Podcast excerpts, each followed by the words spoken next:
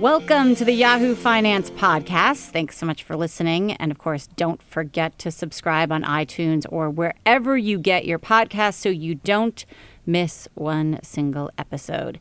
Today, I'm here with Nicole Sinclair, our markets reporter at Yahoo Finance, and we are going to be talking about two of the most interesting, famous, smart minds in finance and economics. They are Robert Shiller and Jeremy Siegel. Nicole got a chance to interview both of them and not just interview them separately, but together in the same place. Nicole, how did you get this to happen? This was truly a once in a lifetime or once in a long time opportunity. Robert Shiller and Jeremy Siegel happened to be in New York to attend a Broadway show together. They were here to see Dear Evan Hansen with their wives, and it's notable because they are foes when it comes to their view on the market, but they are really good friends. They were excited to have lunch and see a Broadway show together. So, had you been trying to book them separately or together? Like uh, you, they said we're in New York. How did it all come about? Yeah, so I did email uh, both of them separately to see if they could come in. And Sam Ro, our managing editor, said, Wouldn't it be fun if we had them together? And I thought I'd try. And it just so happened that they had social plans already. So it worked out well. We're based right here in Times Square, quite convenient to Broadway shows. Uh, and it worked out for them to have a little back and forth before they sat down for lunch. Were they seeing the matinee, the evening matinee? Matinee. Yes. Okay, they're both older gentlemen, I guess. The yes, matinee, Robert Shiller was heading back to to New Haven. He's based at Yale, and Jeremy Siegel back to Pennsylvania. He's based at UPenn. So it was an earlier evening, though. I think they had dinner plans after too. So not a short day. So uh, people know both of these uh, gentlemen. Yes. Uh, Robert Shiller has won a Nobel Prize. Jeremy Siegel, a noted bull. You see him on TV all the time. Yeah. How do they know each other? They went to MIT together, and their friendship is about to hit 50 years. Wow. Uh, they're going to be celebrating their 50 year friendship anniversary in September. Um, but interesting that they went to school together, formed very divergent views of the markets in the years following. Um, but they've maintained that friendship and they've said that they've learned a lot from one another and they actually think alike. That was something that they said in our conversation. So they think similarly, but come to very different conclusions and they learn from one another. And they joked that friendship's not only about your view of the market, there's more to friendship than that. So Oh, that's good. that was that was a nice Probably moment as well. why it lasts has lasted this long. I guess that they're talking about other things as well. And before we get into their opinions, um, I'm just curious. It sounds like they, you know, were friends and we learned from each other. Was there any little bit of like competitiveness or jealousy just because I don't know. I mean, Shiller won like this huge prize. Did you get any sense of that? You know, it's actually funny when we were getting on the elevators at Yahoo Finance, you have to choose your elevator ahead of time. It's quite a complicated system. It's very annoying. and Jeremy Siegel did say, you have to have a Nobel Prize to understand the elevators here. so uh, that got a laugh out of Robert Shiller or Bob, as we call him in our conversation. Um, so I do, I do think though they have a lot of respect for one another. Um, they read one another's work. They talk to one another all the time, and uh, it's a good lesson for all of us. Always paying attention to uh, different views in order to help elevate your own opinion and position. Okay, so let's get into what you actually talked about with them. Yeah. And I think Jeremy Siegel, I think in my head Bull, and I think Robert Shiller. And I'm not thinking bear, but I'm thinking somebody more cautious. Mm-hmm. Fair? You know, great question. And I asked them that. They said not only are they pegged as bull and bear, but they're pegged as perma bull and perma bear. Uh, that's not necessarily fair. Actually, Jeremy Siegel put out a note right before the crisis warning that valuations were in dangerous territory, and he was right. Uh, Robert Shiller, similarly, even though he has, uh, you know, f- warned about the market, uh, doesn't think we're necessarily going to keep to stop going up at this moment. So it's a bit more nuanced. But certainly, as our conversation unfolded, uh, Bob Shiller was much more cautious, and Jeremy Siegel much more optimistic about what remains ahead of the market. Of course, even amidst this geopolitical turbulence, we continue to flirt with all time highs here, almost 10 years post the recession. An interesting time to talk to both of these about what the market holds in the years ahead or even in the months ahead. and talking about these all time highs, you got to uh, talk to uh, them and Siegel in particular commenting on Dow 24,000. So let's listen to this exchange. Jeremy, I'll start with you. You recently upped your call for the Dow to hit 24,000. What will it take to get there? Well, uh, you know that I, I, think if I think it will take uh, corporate tax reform. Hmm. We're at 24,000 is another what nine percent on the Dow. We just you know crossed 22. So.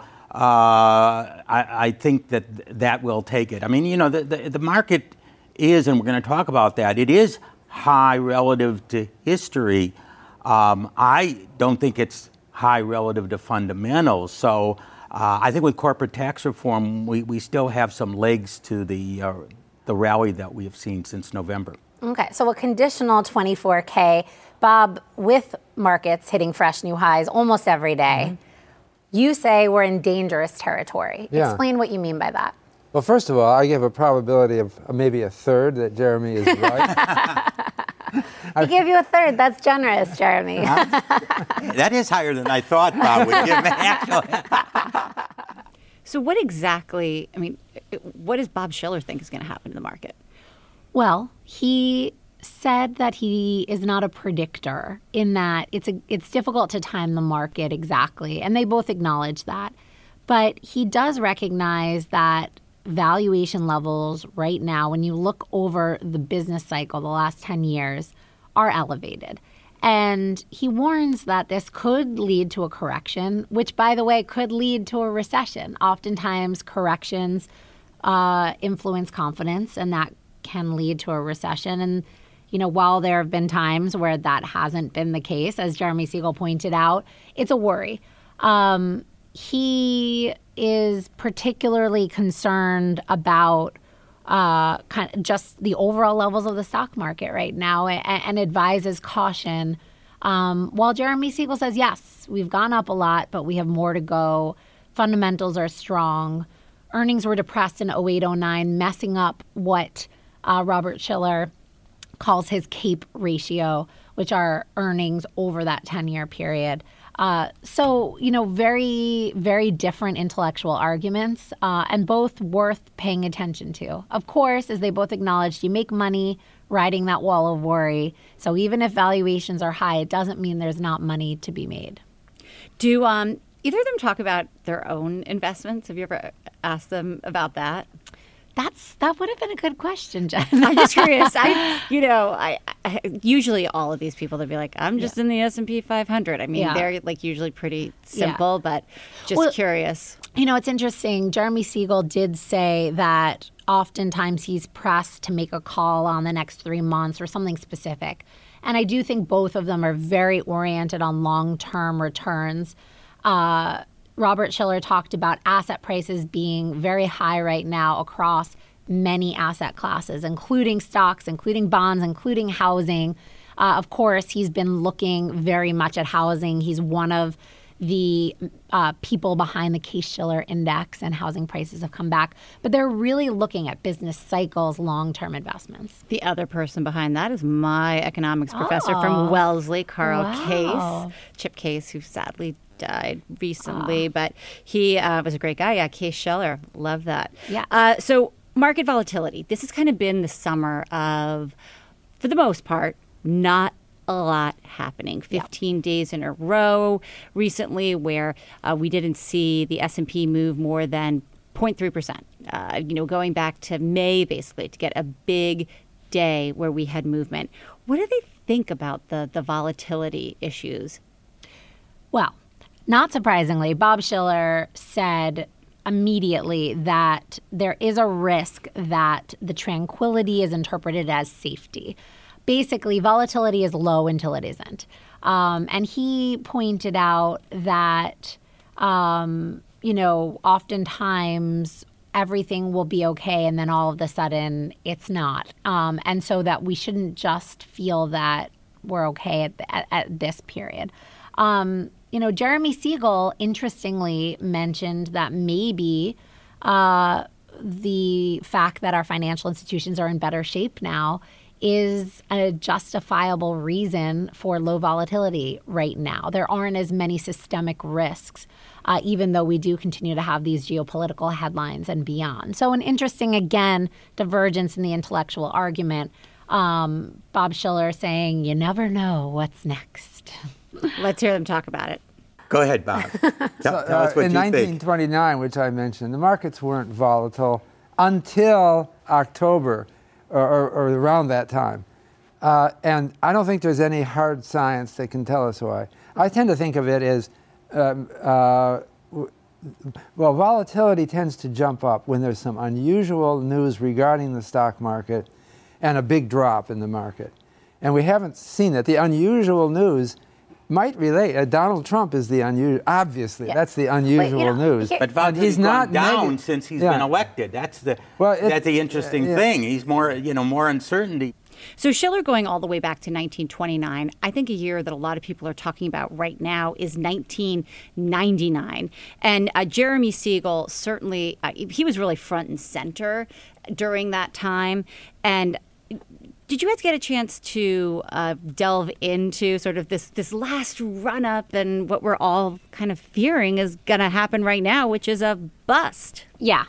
Uh, this is a big concern, um, mostly because of the high valuation of the market, but particularly the tech sector, the FANG stocks that we talk so often about.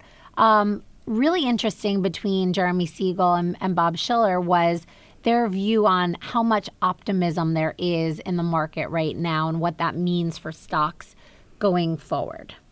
Well, the, uh, the question is whether these tech stocks could decline suddenly. And I don't see any reason to expect that right now. I think that we're living in a time of fear about technology. People are being replaced by computers. Man, does everybody know that? And so that creates a, uh, an- a demand for investments of any sort. But I think people are especially uh, in, in enthusiastic about modern uh, in IT type investments. And uh, I don't know that that's going to go away. I have to add that after he said that, he said that we should all worry about our jobs and that I should also worry about my job. That basically tech is disrupting so much that it not only makes us worry about our jobs, but it also provides investment opportunities. So he's not worried about a bubble there. Even Shiller's not, but he is worried about the impact on my job. It's great to have a Nobel Prize winning economist tell you that you need to worry about your job, Yes. Nicole. I'm sure that was Yes. made for a really good night's sleep Yes. there. uh, you know, Shiller, he is big into behavior of investors and the animal spirits that people exhibit either in times of boom or in times of bust right? Like how how do people react? And you talked about climbing the the wall of worry. How does that work with animal spirits? Because i think of animal spirits like everyone's kind of freaking out and either running away from something or you're piling in like tulip mania. But here we are it feels different. Yeah.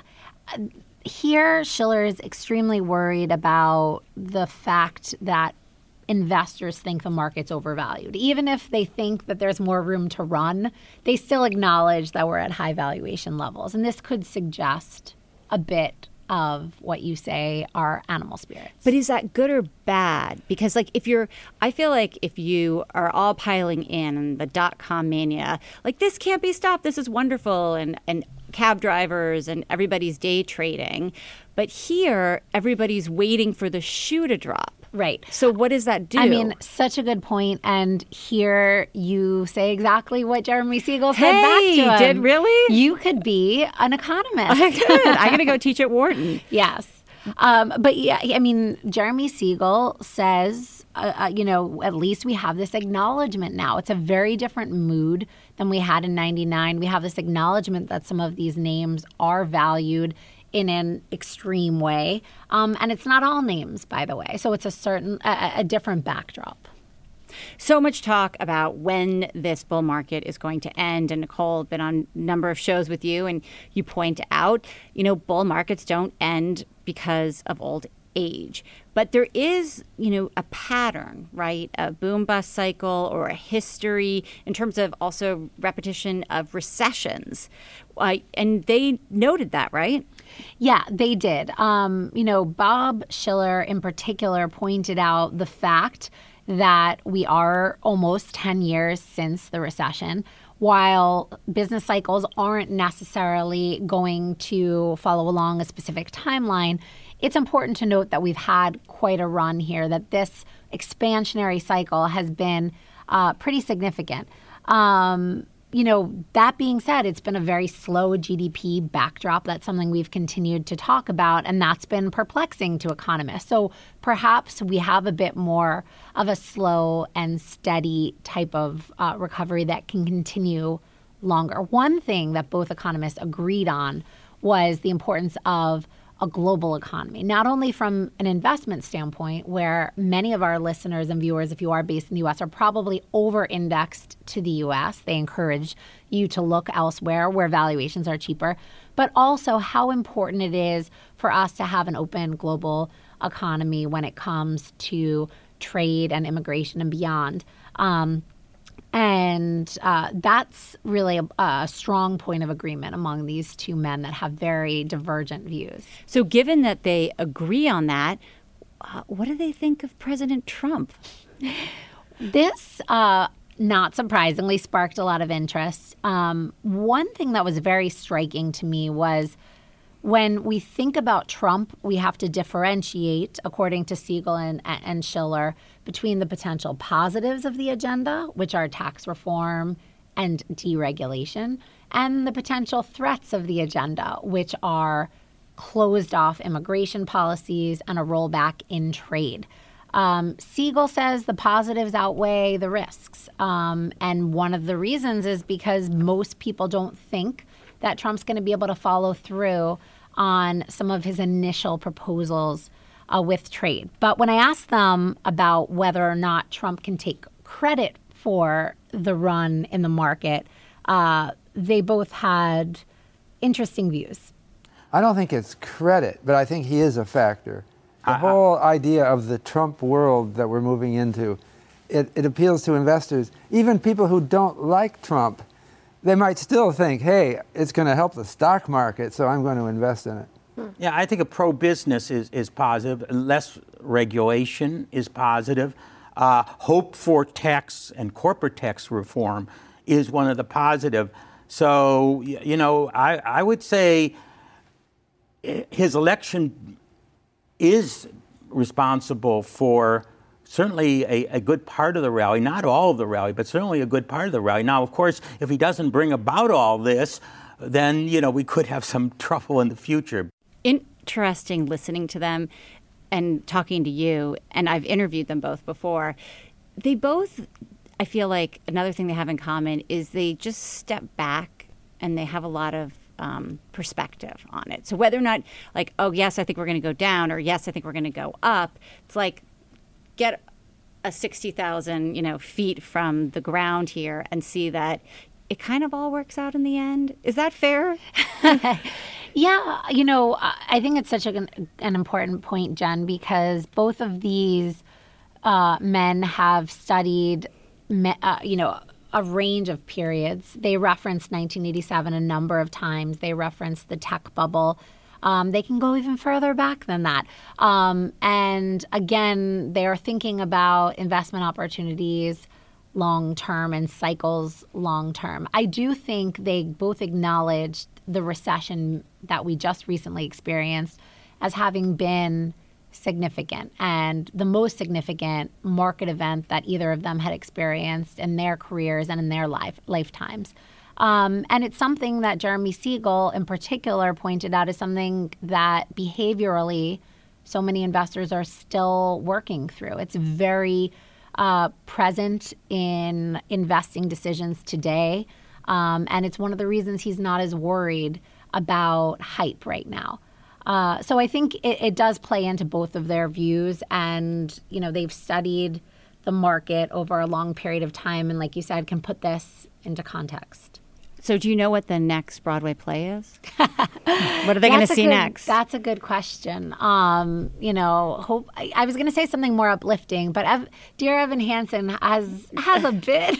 It's pretty sad. it's pretty sad. So maybe maybe it will be like Kinky Boots or something. Okay, so hopefully when they come to town, you're going to get them. And I'm assuming their wives get along. Yeah, you know they were their wives were here. They were very nice. They uh, pre-ordered sushi for them downstairs while we were doing our podcast, so that they would make the show That's and everything nice. on time. Um, but yeah, I I wonder if they saw Hamilton because you know there are a lot of economic implications of of our founding and money to states versus federal, and be interesting to see what their view there is. But Next they- time you can, if, if they time. haven't seen it, you got to recommend it to them, and then we got to get their take on it. Yeah, every time they have a Broadway show rendezvous, they'll hopefully come in for a Yahoo Finance interview first, and we can we can get their uh, their theater reviews in addition to their economic and market views. That would be fantastic, and I really look forward to the next one. Very interesting stuff. Nicole Sinclair, thank you so much. and thank you for listening to the Yahoo Finance podcast. Please don't forget to rate us, review us. You can also subscribe on iTunes, Google Play, or wherever you get your podcasts. See you soon.